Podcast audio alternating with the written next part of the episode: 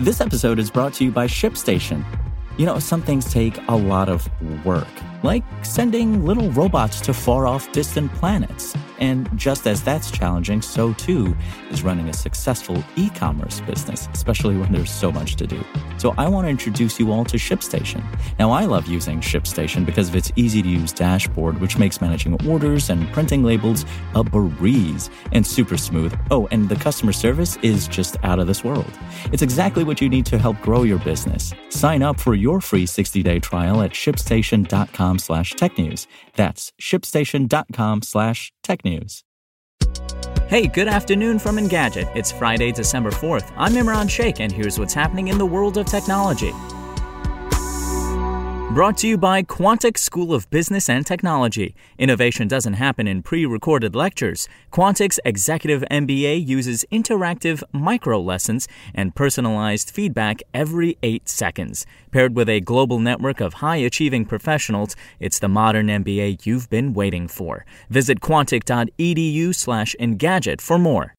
The Department of Justice has filed a lawsuit against Facebook over its hiring practices for foreign workers. In court documents first reported by the Wall Street Journal, the Justice Department alleges that Facebook inadequately advertised at least 2,600 positions between 2018 and 2019 that were filled by immigrants on H 1B high skill visas when the company was applying to sponsor those workers for permanent residency known as green cards. According to the lawsuit, Facebook used a recruitment process process intentionally designed to deter U.S. workers from applying. For thousands of positions, it says, were reserved for temporary visa holders. According to the DOJ, rather than posting these job openings on its website, the social network used a separate process that required applicants to apply by mail, which often resulted in few, if any, applications from U.S. citizens. This amounts to discrimination against U.S. workers, according to the Justice Department's Civil Rights Division. In a comment to the Wall Street Journal, a Facebook spokesperson said the company disputed the allegations but declined to elaborate, citing the pending litigation.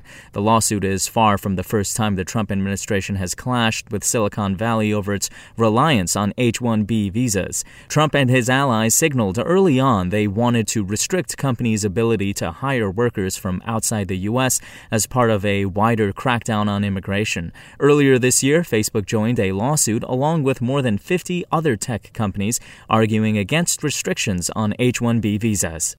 And in gear, Bose looks set to add to its lineup of true wireless earbuds if its latest Federal Communications Commission filings are anything to go by. As spotted by The Verge, documents and photos for a product called Sport Open Earbuds have popped up on the FCC website. Similar to Samsung's Galaxy Buds Live, these have an open design. So, unlike regular earbuds, they won't go in your ear, a hook holds them in place. As if Bose wasn't making things clear clear enough with the name, it designed these with fitness in mind.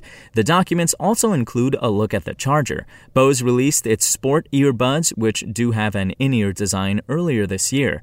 Those are a non active noise cancellation ANC version of its Quiet Comfort earbuds. For those who'd rather not cram things into their ear holes or wear over or on ear headphones while working out, the Sport Open earbuds could be a viable alternative. The company hasn't formally announced the Sport Open earbuds, however. A lot of factors about them remain unknown, such as the price, release window, battery life, and whether they'll have ANC support. Engadget has contacted Bose for more details. Meanwhile, it marks the second time in recent days that under wraps earbuds have appeared in FCC filings. Samsung's Galaxy Buds Pro emerged there this week. If you want to catch the latest tech news as it's happening, check out Engadget.com or tune in again every weekday.